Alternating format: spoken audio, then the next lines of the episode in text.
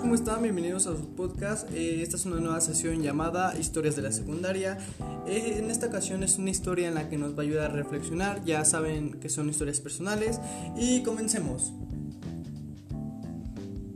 Bueno, esta historia se da porque yo en realidad no era un niño muy inteligente, de hecho era el peor de la clase, tenía siete materias reprobadas y todos los maestros me odiaban. Eh, no es crítica, era, era la realidad.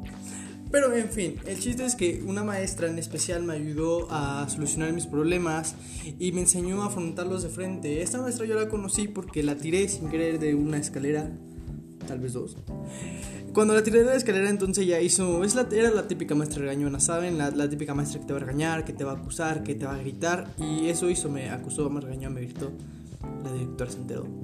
Pero después de todo esto, ella me, me, quitó una libreta, una libreta que yo amaba con todo el alma, porque esta libreta tenía mm, secretos, tenía dibujos, tenía pensamientos, tenía todo. Esa libreta era mi vida en ese entonces.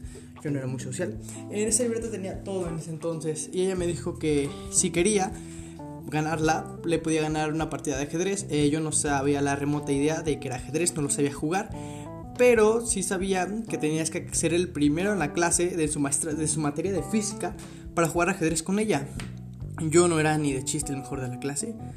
Y poco a poco, después de un año de ir entendiendo todo esto, después de un año de, de, ir, de ir en contra de esto, después de un año de estar practicando, lo logré.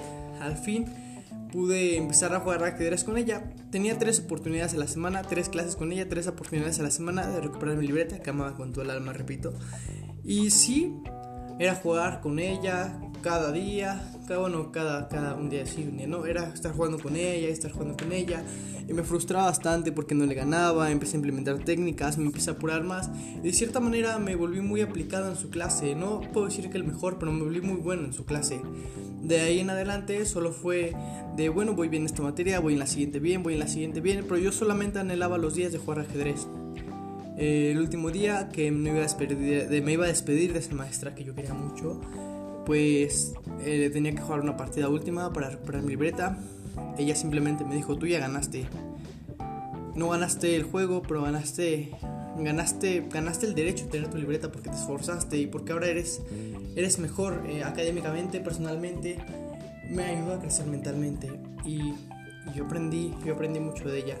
Aprendí a esforzarse, a valorarse a sí mismo y a saber que no hay nada imposible, que si tú te la crees, tú lo puedes hacer.